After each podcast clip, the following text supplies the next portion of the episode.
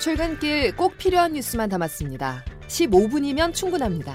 CBS 김덕기의 아침 뉴스가 전해드리는 뉴스 속속.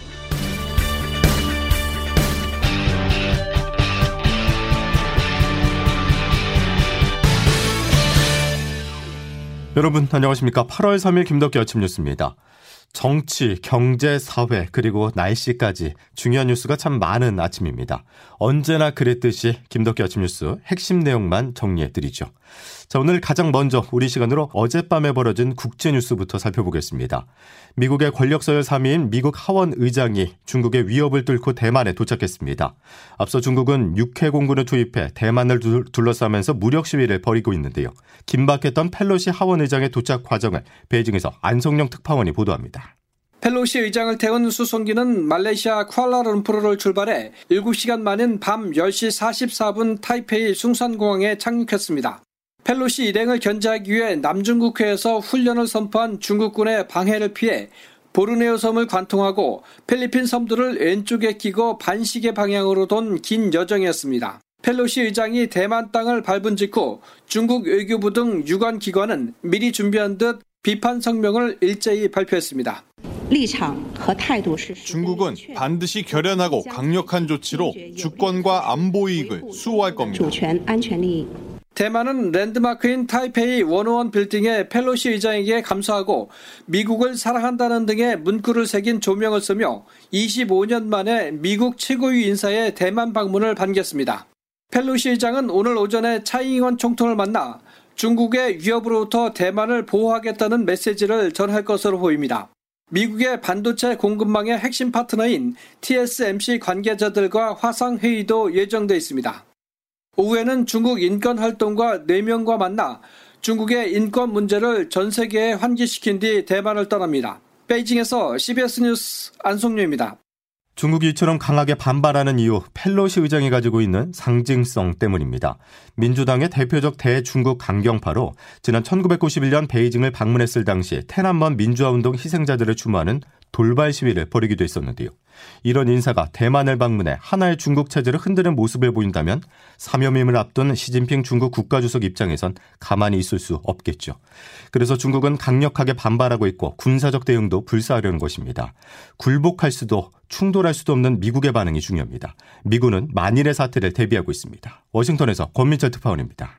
펠로시 의장의 대만 상륙 작전은 심야에 이루어졌습니다. 항로도 믿을 만한 대만 동해로 우회했습니다. 대만 동해엔 미 해군 7함대 핵 항공모함 로널드 레이건호가 대기 중입니다. 전투기 출격과 미사일 요격, 대함 대잠 공격력을 두루 갖춘 해군 전단으로 비상사태에 대비 중인 겁니다. 미 국방부는 의원들의 안전 보장용이라고 굳이 작전 목적을 숨기지 않았습니다. 백악관도 중국을 자극하지 않겠다면서도 단호한 목소리를 냈습니다.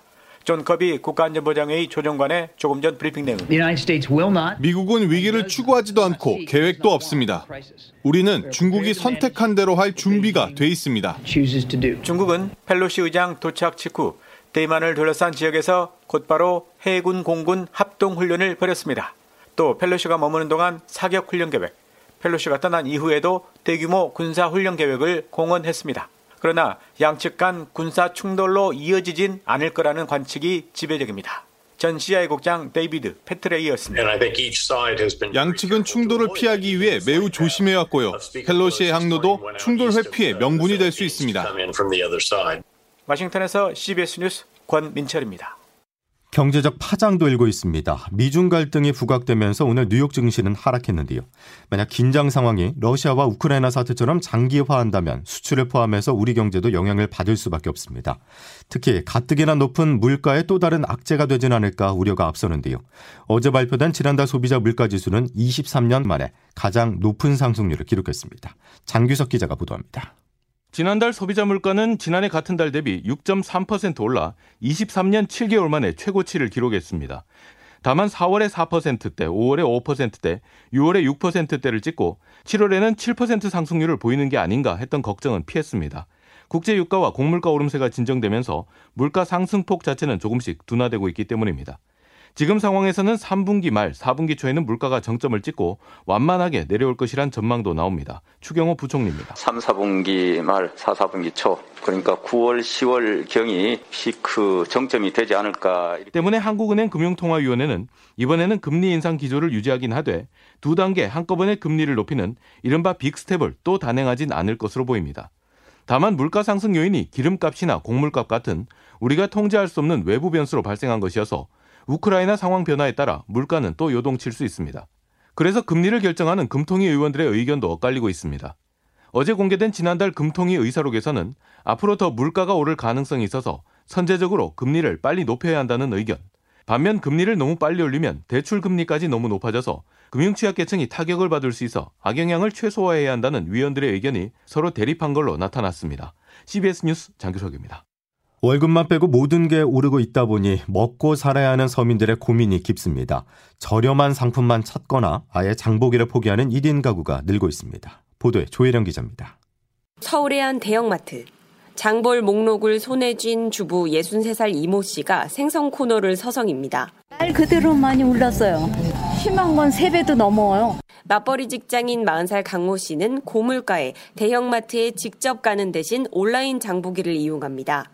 마트까지 가는 기름값을 아끼고 과소비를 줄이기 위해서입니다. 뭐 아이들 과자값도 부담이 되는 상황이에요. 그래서 직접 장을 보면 과소비를 할 가능성도 높아져서 온라인 쇼핑으로 좀 주로 이용을 하고 아예 장보기를 포기하고 출근하지 않는 주말 동안 강제 다이어트를 하는 1인 가구도 있습니다. 제가 자취한 지 한 10년 정도 됐는데요. 최근에는 그 물가 때문에 장을 보기도 조금 어려운 상황이고 배달 음식을 주로 시켜 먹었는데 물가가 너무 오르다 보니까 주말 같은 경우에는 그냥 굶으면서 지내는 경우도 종종 있습니다. 소비자 물가 상승률이 두 달째 6%대를 기록하면서 조금이라도 생활비를 아끼려는 소비자들의 고군분투가 이어지고 있습니다. CBS 뉴스 조혜령입니다. 사회적 논란으로 이어가겠습니다. 만 5살로 초등학교 입학 나이를 지금보다 낮추는 학제 개편안에 대한 반발이 잦아들기는커녕 더 커지고 있습니다. 논란 정부는 수습에 나섰지만 부모들의 성토는 계속되고 있는데요. 그 목소리를 서민선 기자가 취재했습니다. 유학한 딸 무시하는 초등취업 웬 말이냐! 40여 개의 교육 관련 단체로 이뤄진 범국민연대는 어제 대통령실 앞에서 집회를 열고 만 5세 초등 취약 정책을 철회하라고 촉구했습니다. 1년 조기 입학으로 1년 조기 직업 전선에 내몰겠다는 경제적 논리가 맞다고 생각하십니까? 정책 대상이 될 아이를 가진 부모들은 아이들 발달 과정을 전혀 모르는 졸속 정책이라고 목소리를 높였습니다. 유치원이랑 학교는 다르잖아요. 학교는 교육이고 보육도 안 되는데 대소변 실수하는 일들도 있는데 학교는 그런 게 관리가 안 되잖아요. 뇌가 없는 거 아닌가. 왜냐면 사실 진짜 말이 안 되는 게 아이의 발달 과정이라는 게 있는 건데 만 5세인 아이가 초등교육을 소화할 수 있는 상태가 아니거든요. 아이들이 일찍 교육 경쟁에 내몰리며 사교육이 늘어날 것이란 의견도 있었습니다. 당연히 사교육 같은 것도 시작이 될 수밖에 없는 거고 그러면 이 아이들을 아무래도 닥달을 할 수밖에 없잖아요. CBS 뉴스 서민선입니다. 사회적 혼란만 키운 박순애 교육부 장관은 결국 백기를 들었습니다. 학제 개편을 발표한 지 나흘 만에 박 장관 입에서 팩이라는 단어가 나왔는데요. 윤석열 대통령도 공론화를 지시하면서 진화에 나섰습니다. 우왕좌왕하는 정부의 모습은 양승진 기자가 보도합니다. 박순애 교육부 장관은 예정이 없던 간담회를 자청해 학부모 단체 대표들을 만났습니다. 지난달 29일 만 5살 초등학교 입학 추진 발표 이후 처음으로 마련된 공식 의견 수렴 자리입니다.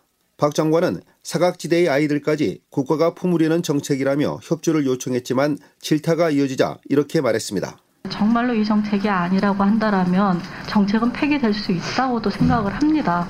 취약 연령 하향 방안에 반대하는 목소리가 커지자 정책 초료라는 퇴로를 열어둔 겁니다. 윤석열 대통령도 초등학교 학제 개편안과 관련해 교육부에 신속한 공론화를 지시했다고 안상훈 사회수석이 브리핑에서 밝혔습니다. 안 수석은 또 국민 반대가 크면 계획을 백지화할 수도 있느냐는 물음엔 아무리 좋은 개혁 정책이라도 국민 뜻을 거스르고 갈 수는 없다고 답했습니다. 취약 연령 하향 조정 문제는 하나의 수단에 불과합니다. 대안이 될 수는 있겠지만은 그 자체로 목표인 것은 아닙니다. 정부가 초등학교 일선 교육 현장에 의견 수렴 절차도 없이 설익은 정책을 던졌다가 수습에 진땀을 빼고 있습니다. CBS 뉴스 양순일입니다. 의견서를 당장 철회하라. 당장 철회하라. 당장 철회하라. 당장 철회하라. 정부를 규탄하는 목소리는 광주에서도 터져 나왔습니다. 일제 강제동원 시민 모임은 광주시 의회에서 기자회견을 열고 외교부가 전범 기업의 배상을 방해하고 있다고 주장했는데요. 시민 모임은 최근 외교부가 강제 집행 재항고 결정을 앞둔 대법원에 의견서를 냈는데 그 내용을 미뤄봤을 때 배상 이행을 방해하는 행위라고 말했습니다. 대법원이 미쓰비시 측의 재항고를 기각하면 자산을 매각해 현금화하는 절차가 시작되는데 외교부가 이를 막기 위해서 의견서를 냈다는 겁니다. 외교부는 지난 2016년에도 강제동원 재판과 관련해서 의견서를 낸 바 있습니다. 당시 양승태 사법부가 상고 법원 설치를 위해서 박근혜 정부와 사법 거래를 했다는 의혹이 제기됐었고 비판에 직면 했었는데요. 결국 정부가 성과에 집착해 피해자 중심주의 원칙을 저버리는 우를 범하고 있다는 지적이 나옵니다. 더불어민주당 당권 주자들이 첫 TV 토론회에서 맞붙었습니다. 어차피 대표는 이재명이라는 전망 속에 박용진, 강훈식 후보가 이 후보를 집중 공격했습니다. 토론회 분위기 조태임 기자가 보도합니다. 더불어민주당 당대표 후보들의 첫 TV 토론회는 이재명 대 반 이재명 구도로 흘러갔습니다. 이른바 97그룹으로 분류되는 박용진 후보와 강훈식 후보는 최근 논란이 됐던 이 후보의 발언들을 문제 삼으며 집중 견제에 나섰습니다. 박 후보는 이 후보의 저학력, 저소득층의 국민의힘 지지가 많다는 발언을 지적했고 이 후보는 침소봉대하지 말라고 맞받아쳤습니다. 이재명 후보의 그런 말씀을 남탄 노선으로 규정하고 너무 과대하게 침소봉대하지 않으시고 오해가 좀 없으시면 좋을 것 같습니다. 국회의원을 공개 비난할 수 있는 이른바 의원 욕하는 온라인 플랫폼을 제한한 것에 대해 지적했습니다. 당원 지지자 간에 오히려 간극을 멀리하지 않을까 이런 우려들이 있는데 네. 네, 노무현 대통령께서 그러지 않습니까? 정치인들은 국민들로부터 욕을 먹, 어, 는 것을 피하면 안 된다. 자유로운 소통을 강조한 것이다. 지난 지방선거 당시 인천 계양을 출마와 관련해 셀프 공천을 했다는 의혹에 대해서는 이 후보는 의견을 낸 건 맞지만 셀프 공천 표현은 적절치 않다고 했습니다. 제가 공천권을 가진 사람이 아니기 때문에 그걸 셀프 공천이라고 할 수는 없는 것이고요. 민주당 당대표 후보자 방송 토론회는 앞으로 8차례 더 진행되며 8월 9일 다음 주 화요일 오전에는 1 1 CBS 라디오 김현정의 뉴스쇼에서 세 후보가 맞붙습니다. CBS 뉴스 조태임입니다. 국내 코로나19 확진자가 누적 2천만 명을 넘어섰습니다. 우리 국민 5명 중에 2명꼴로 확진 이력이 이제 있는 셈인데요. 재유행의 정점은 이번 주에서 다음 주가 될 거란 전망입니다. 자세한 내용 정영철 기자입니다. 어제 0시부터 오후 9시까지 코로나19 확진 판정을 받은 사람은 11만 5,311명입니다. 일주일 전보다 1.18배로 늘어난 수치로 2배로 증가하는 더블링 현상은 둔화했지만 지난 4월 18일 이후 106일 만에 가장 많습니다. 집계 마감 시점인 자정까지 신규 확진자가 더 늘어 오늘 0시 기준으로 12만 명 안팎을 기록할 것으로 보입니다. 누적 확진자는 이미 2천만 명을 넘어섰습니다. 2020년 1월 국내에서 첫 확진자가 나온 이후 2년 반 만에 국민 5명 중 2명꼴로 코로나를 몸소 경험한 것입니다. 공식 집계에 잡히지 않은 숨은 감염자를 감안하면 그 숫자는 더 많을 것으로 전문가들은 보고 있습니다. 정재훈 가천대 의대 교수는 페이스북을 통해 이번 주와 다음 주 사이 유행 정점을 지날 것으로 예측하면서 유행 규모는 당초 예상보다 절반 아래가 될 것이라고 밝혔습니다. 일일 최대 확진자가 이 30만 명대까지는 가지 않고 10만 명대에 그칠 것이란 분석입니다. 이번 유행이 지나가더라도 가을이나 겨울에 또다시 유행이 올 가능성이 크다는 게 전문가들의 관측입니다. CBS 뉴스 정영철입니다. 김덕기 아침 뉴스 여러분 함께하고 계십니다. 자, 출근길 수도권을 중심으로 비가 내리고 있습니다. 물폭탄이 쏟아지는 것도 있는데요. 기상청 연결해 보겠습니다. 김수진 기상 리포터. 네, 기상청입니다. 예, 수도권의 호우 경보는 해제가 된 겁니까? 네, 현재 서울과 인천 등 이 주변 지역의 호우 특 보는 해제된 상태입니다. 대신에 지금은 경기도 이천과 여주의 호우경보가 그 밖에 경기 남부와 강원도 원주에 호우주의보가 내려진 가운데 장대비가 쏟아지고 있습니다. 출근길 교통안전에 더욱 각별히 유의하셔야겠는데요. 앞으로 서울과 경기 서부 강원 영동은 오늘 오전까지 또 경기 동부와 강원 영서 충청과 경북 북부는 오늘 오후까지 그 밖에 남부와 제주도에서도 오늘 늦은 오후까지 비가 오락가락 이어지겠습니다. 특히 수도권과 강원 영서는 오전 중에 전남, 경남, 남은 오후에 시간당 30mm 이상의 매우 강한 비가 쏟아지는 곳이 있어서 대비를 잘 해주셔야겠는데요. 오늘 중에 수도권과 강원 영서 충북 북부 전남 경남에 20에서 70 많게는 수도권에 120mm 이상 강원 영서에 100mm 이상의 큰 비가 더 쏟아지겠고 그 밖의 지역에도 5에서 30mm 안팎의 비가 이어지겠습니다. 그리고 이렇게 비가 내리는 가운데서도 무더위는 쉬어가지 않겠는데요. 현재 전국 대부분 지역에 폭염특보가 발효 중인 가운데 오늘 포항의 한낮 기온 35 도, 강릉 대구 34도, 대전 광주 32도, 서울 원주 31도의 분포로 어제보다 더 무덥겠고 당분간은 이렇게 극심한 폭염과 열대야가 기승을 부리겠습니다. 서울 현재 기온 25.5도입니다. 지금까지 날씨였습니다.